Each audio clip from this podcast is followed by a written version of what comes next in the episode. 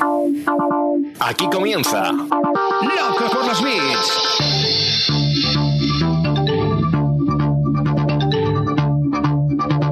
El podcast de e-commerce y marketing online de Emiliano Pérez Ansaldi.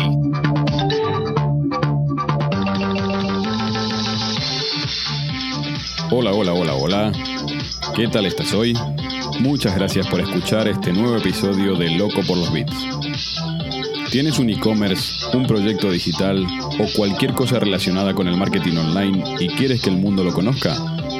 Déjame un mensaje en mi página web emilianoperezansaldi.com o escríbeme por cualquiera de mis redes sociales y estaré encantado de hacerte una entrevista. Buenos días, buenas tardes, buenas noches. Bienvenidos, bienvenidas a la temporada 3 de Locos por los Bits. Y este capítulo 1 de la temporada 3 lo quiero dedicar a un tema muy particular. En diciembre de 2022 se cumplieron 10 años desde que soy autónomo. 10 años, ya parece mentira. Y entonces eh, me había hecho un listado de, de cosas que, que creo que he podido aprender a veces a base de golpes y otras veces mm, de manera natural en estos 10 años y como creo que puede llegar a servirle a, a, bastante gente, me propuse a grabar este capítulo. Pedí la ayuda de mis seguidores en Twitter para ver qué os podía interesar de manera objetiva saber de, de mi experiencia de estos 10 años. Y bueno, me han mandado Asier, Mateo, muchas gracias.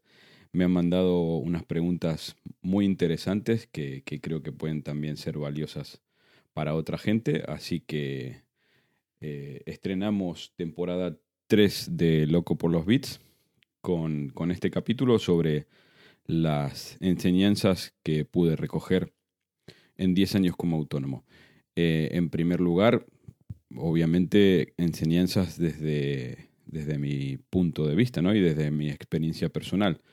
Yo soy una persona que, que trabaja en marketing online, o sea, me gano la vida con lo que produce, lo poco o mucho que produce mi cerebro.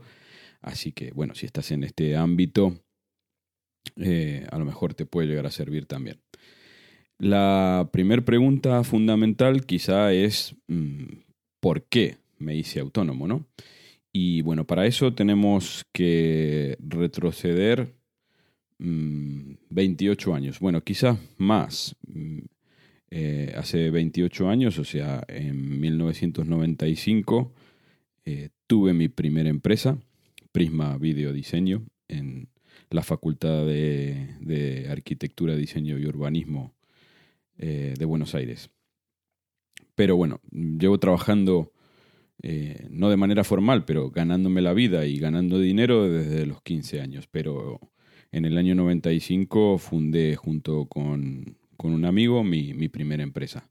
Duró apenas dos años, pero, pero me sirvió. Eh, después trabajé en relación de dependencia bastantes años. Después tuve un estudio de diseño y de marketing con otro amigo y socio en Buenos Aires, Sebastián, un saludo también.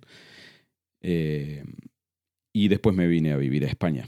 De eso ya hace eh, 18 años también. Y aquí trabajé en relación de dependencia también durante mm, casi 8 años, 7 años y medio aproximadamente. Eh, y llegó un momento en el que no sé, tal vez sea por mi experiencia anterior o por, o por lo que sea, mmm, no me sentía cómodo trabajando, trabajando en, en esa agencia. Eh, le doy infinitas gracias por la oportunidad de, de haberme, de haberme contratado para, para hacer las cosas las que quiero, de las que creo que soy bueno. Bueno, antes mm, también cuando llegué a España he trabajado de todo y en todos lados, ¿no? Pero eh, al poquito tiempo de, llegar tuve la oportunidad de trabajar en esa agencia. Y nunca había dejado de hacer cosas por mi cuenta. Entonces, cuando decidí que esa agencia no era el lugar para mí, o que no me permitía seguir creciendo como yo esperaba. Eh, ya tenía más o menos un camino recorrido, ya estaba dando clases eh, en algunas escuelas de negocio, ya había montado proyectos por mi cuenta, algunos solos, algunos acompañados, mm, con Esteban Mucientes, por ejemplo, Mediotic. había trabajado en algunos proyectos de manera más o menos informal con la que después fue mi socia en Vital Innova, con Jezabel González. Y entonces dije, ¿qué hago? ¿Busco de nuevo trabajo en relación de dependencia o, me hago autónomo? Y me decidí a ser autónomo. En ese momento podía capitalizar el paro, tenía una cuota reducida durante, me parece que eran seis meses, y entonces dije, bueno, este es el momento. Y así fue, por las, que, por las causas por las que me hice autónomo en, ese 2012, ¿vale? Em, una de las preguntas que me hicieron fue a partir de ese momento cómo empiezo, ¿no? Eh, lo primero que hice fue ver en qué epígrafes profesionales mm, me podía apuntar o cuáles podían llegar a encajar más con mi actividad Así fue como me apunté en dos, me apunté en, consultoría o, bueno, servicios varios como está puesto y en los servicios de, docencia que yo ya estaba haciendo. Una de las preguntas que me hicieron también es si en ese momento elegí una, asesoría eh, online o física. Y bueno, a ver, yo aquí em, tengo dos partes de la respuesta. En 2012 no me planteé una asesoría online porque no, existían, o si existían no, me brindaban la confianza. Eh, así que en ese momento me decidí por un gestor de, carne y, hueso. En el año 2017, no, 2017 o 2019, ya no recuerdo, la pandemia me ha borrado los años. Eh, tuve una multa por parte de Hacienda que, bueno, mm, comenzaron pidiéndome 13.000 mm, euros y la pude reducir a, a 5.000 aproximadamente, 4.700 para ser exactos.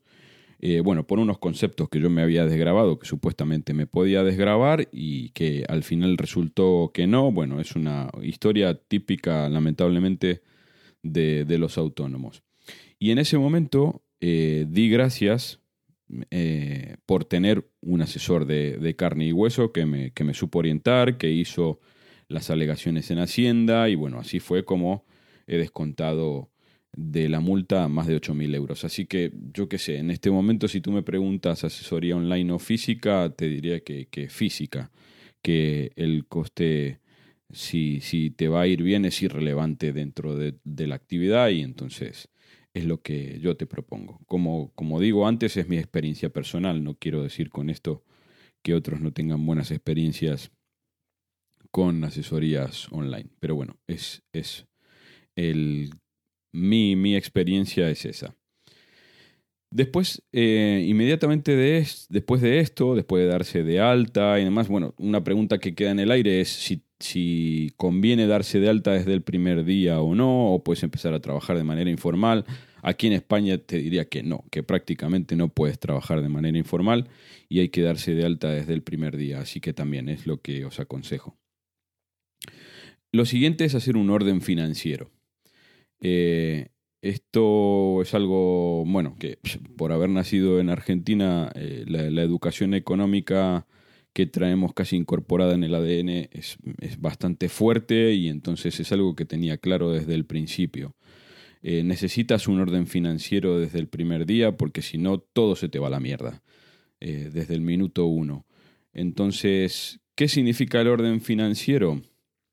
Lo primero es tener dos cuentas bancarias. No empieces a trabajar como autónomo pretendiendo eh, controlar el dinero desde la misma cuenta que tienes eh, para uso personal. Entonces, lo primero que tienes que hacer es abrirte una cuenta bancaria aparte eh, con sus tarjetas de, negocio, ya sean virtuales o reales, cuentas de, PayPal o todo, todos los sistemas de, de pago y de cobro que vayas a tener eh, que sean separados de, tu vida personal de, de, la profesional, ¿vale?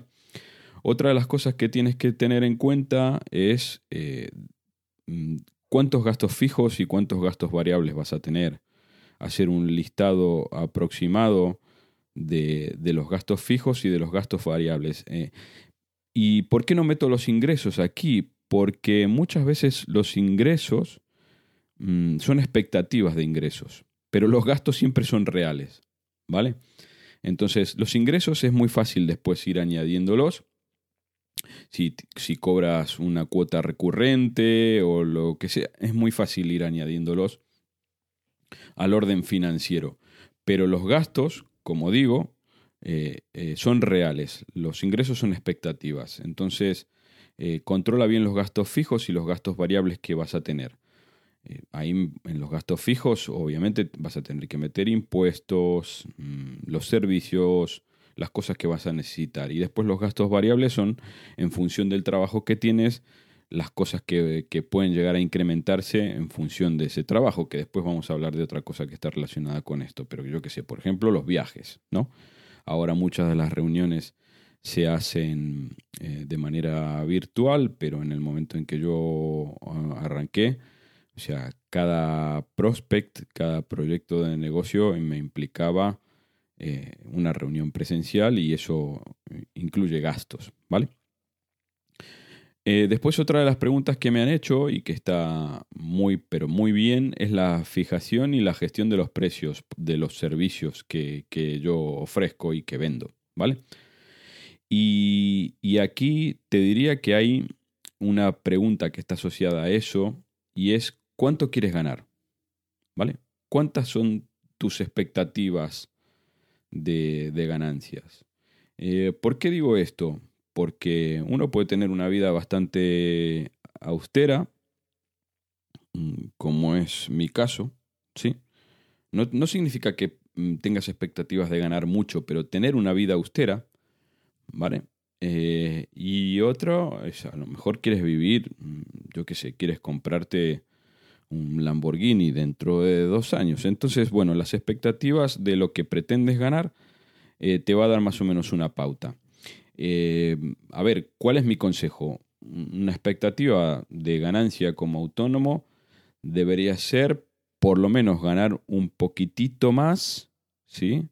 O eh, igual que en relación de dependencia, en relación a tu puesto, ¿no?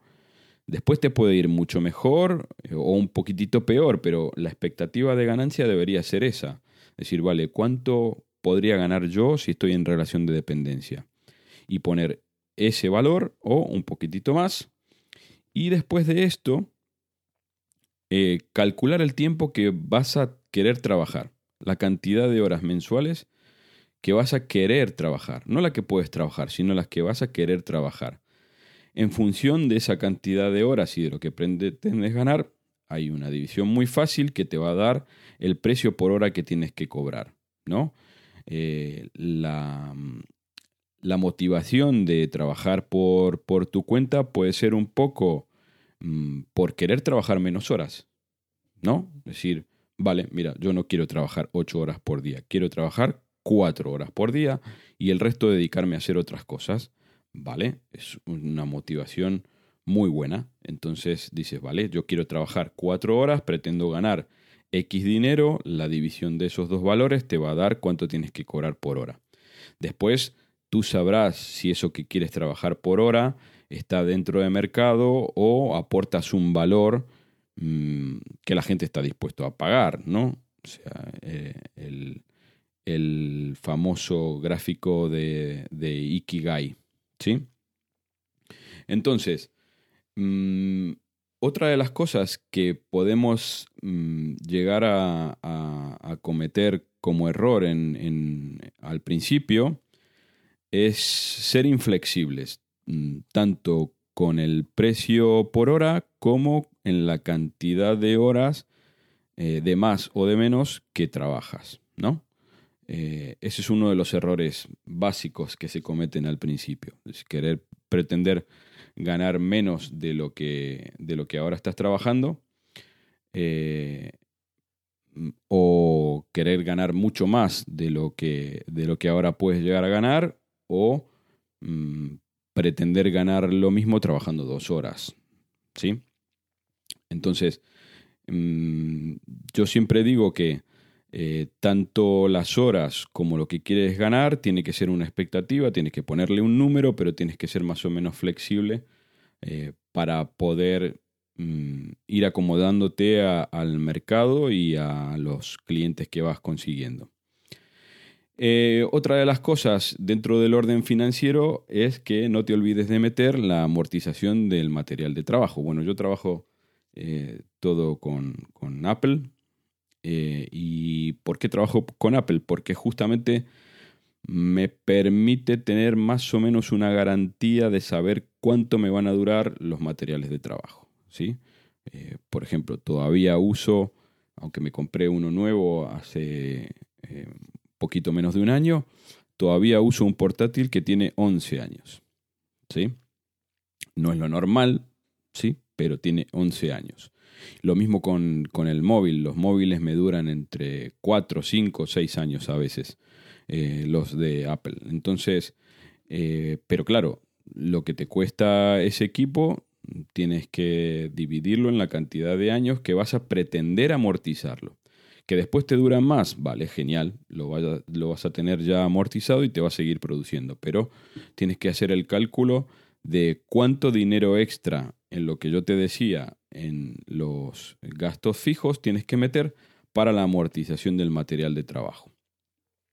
Otro de los consejos para el orden financiero es mm, no hagas un plan a seis meses o a un año. Cada trimestre, cuando tengas que hacer la declaración de, ingresos y gastos para, el IVA, eh, para, haz un balance, ¿sí? Haz un balance de ingresos y gastos y ahí fíjate, de acuerdo a lo que vas a tener que pagar y de lo que has cobrado, si te hace falta justamente lo que yo te decía, ¿no? Si te hace falta corregir precios, si te hace falta trabajar más de lo que pretendías, es algo típico que suele pasar al principio, ¿no? Que tienes que trabajar muchas más horas para poder cubrir el, proyecto de ingresos mensuales que, que tenías, ¿no? Eh, después del orden financiero, inmediatamente después está el orden de los proyectos que tienes en marcha. Y aquí puedo decir mm, que agradezco a la vida que me haya cruzado con una persona como Jezabel. Eh, mi amiga y mi, ex socia de, de Vital Innova. Todo lo que yo he aprendido de gestión de proyectos lo he aprendido de trabajar cerca de ella. Eh, hoy puedo decir que, soy un obsesivo de la, de la, gestión de los proyectos y de la cantidad de horas que me consumen, de los proyectos que tengo en marcha, de las facturas que tengo por cobrar, de las facturas que tengo por hacer, de las facturas que tengo mm, cobradas, ¿vale? Y de las que tengo que pagar. Toda esa parte es súper importante. Eh, he probado mil millones de, de software para, hacerlos. Eh, al final he terminado mm, por hacerme un CRM completo en Notion. Estoy muy contento con él. De hecho, el guion de este podcast está metido también en Notion. Hay, una, hay un, post en mi blog que explico cómo, cómo me organicé el trabajo con, con, Notion. Lo podéis buscar, si no en Google, metiendo CRM Notion, os va a salir dentro de los primeros resultados de Google, os va a salir mi, artículo, así que lo podéis encontrar. Em, otra de las preguntas que me han hecho es cómo gestiono las facturas. Y es también una muy, muy, muy buena pregunta. Obviamente en, en 2012 yo comencé haciendo las facturas con Excel. ¿Vale? Eh, te alcanza. Eh, cuando respetes la, numeración consecutiva y demás, te, alcanza. Pero claro, no es lo ideal. También, después de haber probado un montón de, software eh, gratuitos y de pago, hace aproximadamente, bueno, 3, 4 años, creo, sí, 3 años, que trabajo con Holded y estoy, no encantado, encantadísimo con la gestión de las facturas y, de los pagos que hace Holded. Así que es lo que yo os recomiendo. Seguramente que hay otros software, otros sistemas. Como digo, esto es un podcast de mi experiencia y así que si a alguien sirve eh, esta recomendación, mm, toda esa parte yo la delego en, en Holded. Em, también me han dejado una pregunta interesantísima que es cómo hago para captar nuevos clientes y cómo integro la venta en el día a día. Es una excelente pregunta. Siempre dije que em, la, vida en general de las personas tiene tres bolas que hay que mantener en el aire, como son eh, los afectos, la salud y el trabajo. ¿sí? Eh, pero que lo que nunca nos dice nadie es que esa bola del trabajo, al mismo tiempo, hay que dividirla en otras tres, que son eh, el, día a día de, de, producir, ¿no? del trabajo en sí mismo. El otro es la autoformación en el mundo en el que vivimos y más en la profesión en la que yo me muevo, que es el marketing online y la tecnología, no puedes dejar de formarte ni un solo día, ¿vale? Pero la tercer pelota que tenemos en el aire, y también para la que no nos forma nadie o casi nadie, es la autopromoción. Y que es fundamental. O sea, yo me doy cuenta que cuando estoy sumido en, un, en, una bola gigante de, de, trabajo que tengo que sacar adelante, no es que me olvide de la autopromoción, porque es algo que tengo bastante incorporado, pero sí que le dedico mucho menos tiempo. Y eso redunda en que cuando se para esa bola gigante de trabajo que tengo que sacar adelante, me doy cuenta que no hay nuevos trabajos esperándome mm, para un futuro, ¿no? Entonces, ¿cómo lo integro en el día a día? Como puedo. ¿Y cómo hago para captar nuevos clientes? Por ejemplo, eh, este, este podcast es un buen ejemplo o sea, cualquier material que estés generando mm, de, autopromoción para que la gente eh, tenga que presente que existes es bueno. O sea, un podcast, un canal de, YouTube, eh, la presencia en Twitter que hago, eh, Instagram lo tengo para uso personal, pero bueno, también podría llegar a conocerme a alguien por ahí. Mm, todo sirve, todo sirve para que, para que la gente te conozca. Aquí eh, hay que poner un matiz y que yo he aprendido esto sí a base de golpes y es no intentar generar contenido para molar más que tus colegas, porque al final hacen lo mismo que tú. Entonces es muy raro que le vendas eh, algo de lo que ofreces a un colega que hace lo mismo que tú. O sea, tú tienes que centrar la difusión de contenido sobre quién es tu, tu cliente objetivo, ¿no? Para ellos tienes que escribir, para ellos tienes que grabar podcast, para ellos tienes que difundir el contenido que, eres capaz de producir. Y bueno, ahora puedo, puedo decir que gran parte de, mis clientes vienen por el boca a oreja. ¿sí? Después de tantos años de trabajar y de dar la chapa por todos lados, eh, hay mucha gente que, ya me conoce y que me recomienda a, otras personas que pueden llegar a, necesitar algo de lo que ofrezco. Eh, ese es un punto a favor que tengo, pero que no me olvido de la generación de, contenido eh, por cualquier método que creas que puede llegar a ser útil. ¿sí? Ya digo, muchas veces peco también de, desatender más de lo que debería estos canales. Eh, muchas veces, ya digo, a causa del de, el volumen de trabajo que, que, tengo que gestionar en el día a día. ¿Vale? Em, después, Mm, me hacían una pregunta también súper interesante y es cómo gestionar el calendario para conciliar vida laboral y vida personal. Siendo autónomo diría que es complicado. No imposible, pero sí complicado.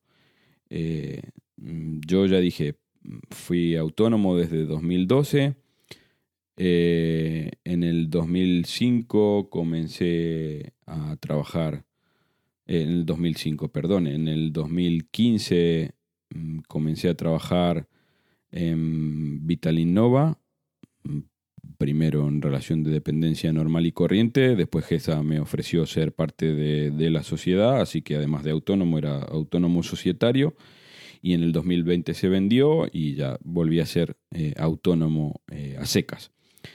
Y es, muy complicado saber mm, cuántas horas tienes o, cuántas horas eres productivo realmente en el día a día. Eh, puedo decir que en, todos los años que llevo trabajando y, más en los que llevo como autónomo, una cosa que me cuesta es decir que no, ¿sí? Eh, sé que es un defecto que tengo. Em, no sé si es por el miedo a no conseguir más trabajos en el futuro o por lo que sea. Eh, sí que después de la pandemia he mejorado mi balance de, vida personal y vida laboral. Creo que a todos nos ha pasado. Mm, así que he dicho que no a, muchos, a muchos proyectos que creía que no me convenían en ese momento, pero no tengo una fórmula mágica, es algo que, tienes que ir viendo eh, e ir valorando. Ya digo, tratar de no trabajar más horas de las que eres productivo, cuántas mm, cada uno se da cuenta mm, según sus, fuerzas, eh, su foco mental y demás de cuántas son sí que digo que ser autónomo me permite tener la flexibilidad de, si un día me levanto sin ganas de trabajar, me voy a pasear con mi perra o, me voy a comer con mi familia y ya está, lo dejo y ese día no hago más nada, ¿vale? Eh, pero bueno, no, no, no tengo una fórmula y es algo que sigo aprendiendo día a día. Em, otra de las preguntas que me hacían esta es interesante, de cómo y cuándo mandar a la mierda a un cliente de forma elegante. Bueno, lo primero que tengo que decir es que siempre hay que mandarlo a la mierda de forma elegante, ¿no? Eh, nunca se sabe si ese cliente eh, te puede recomendar a otro cliente.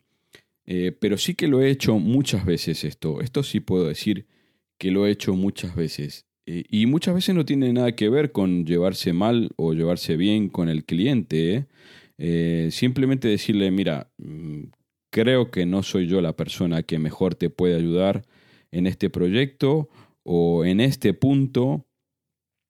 Eh, me ha pasado el, año pasado con, unas chicas de un proyecto que, me llevaba excelentemente bien. Eh, y habíamos hecho una serie de, campañas de, publicidad online en diferentes plataformas y a pesar de que di un montón de, orientaciones y tratamos de hacer un montón de cosas y demás, el proyecto no terminaba de despegar y antes de seguir intentando y de seguir mm, cobrándoles a ellas eh, por un servicio que yo creía que no les estaba haciendo rentable, le dije, mira, eh, hasta aquí, hasta aquí llegamos. Yo creo que mm, en este punto no soy yo la persona que mejor te puede ayudar y, ya está, no pasa nada. O sea, si, si te vas, mm, si cortas la relación con un cliente de, esa manera, mm, siempre vas a tener la puerta abierta, bien no con ese cliente o con alguien o con otro que te pueda recomendar. Y ser, ser honesto, la verdad que eh, en este mundo es el mayor valor que puedes tener. Parece como que hay muchísimas, muchísimas personas eh, haciendo lo que yo hago, mm, pero al final nos conocemos todos y sabemos de qué pie coge a cada uno y el valor de, la honestidad al tratar con los clientes y al tratar a los proyectos y los tiempos de desarrollo y demás es algo que a la larga siempre da resultado. ¿Vale? Em, otra de las preguntas que me hicieron que, es muy interesante eh, es mm, después cómo, cómo, se gestiona eh, el tema de, justamente, ¿no? De, la relación con, los clientes.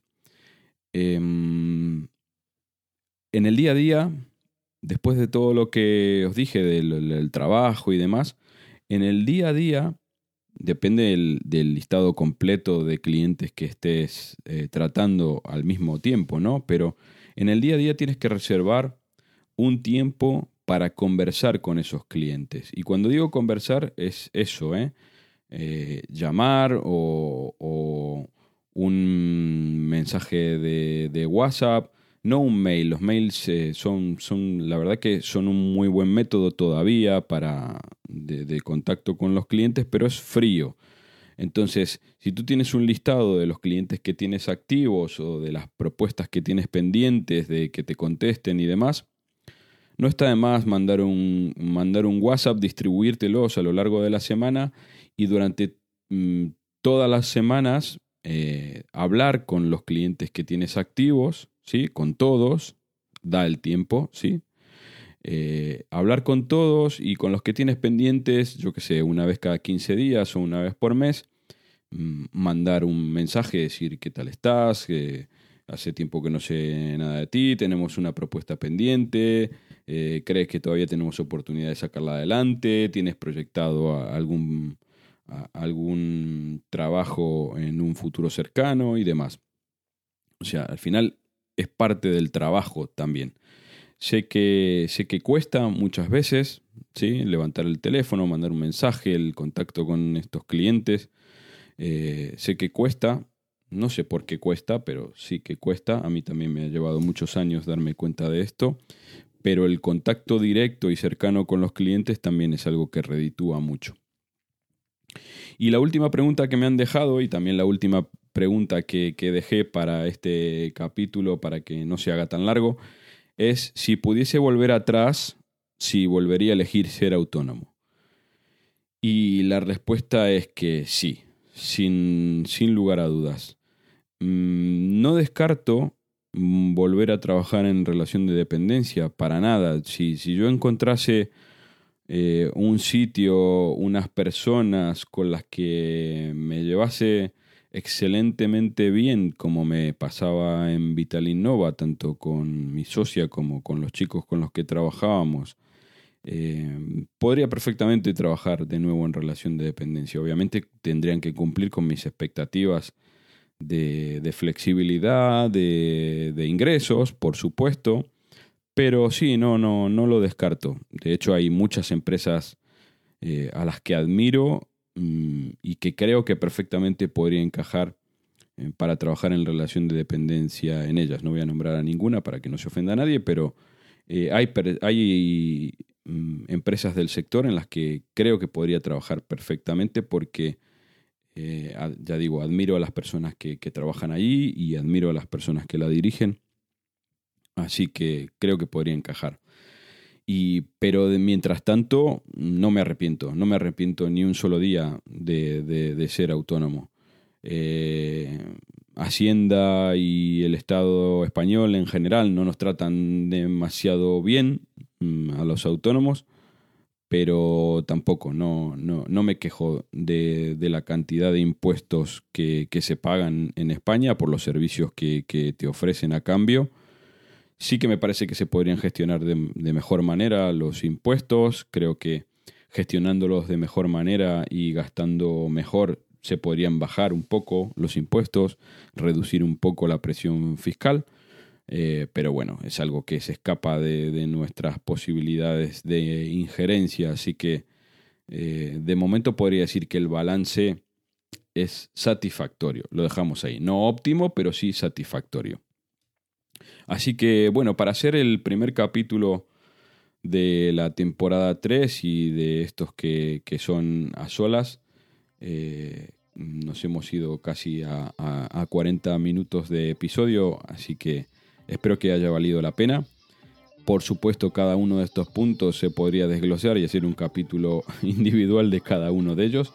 Obviamente, ¿eh? que si, si, es interés de, alguno de vosotros o, vosotras, me dejáis un comentario y yo eh, incido un poco más en algunos de estos puntos o en varios y, lo desarrollamos, ¿sí? Sin problema. Y bueno, eh, por ser el primer capítulo de la temporada también, eh, invito a cualquiera de vosotros que me esté escuchando y que tenga algún proyecto online chulo que, quiera comentar, me escribe por cualquiera de mis redes sociales o me deja un mensaje en mi página web y yo encantado de, haceros una entrevista. Muchas gracias por estar aquí otra temporada más. Eh, os espero en el próximo capítulo de Loco por los Beats con alguna entrevista súper interesante. Seguramente que será así. Adiós. Y hasta aquí nuestro episodio de hoy. Espero que lo hayas disfrutado tanto como yo. Muchas gracias por tus likes en todas las plataformas de podcasting. Te espero en el próximo episodio de Loco por los Beats. Me parece que se nos ha acabado la batería. Y esto llega a su fin.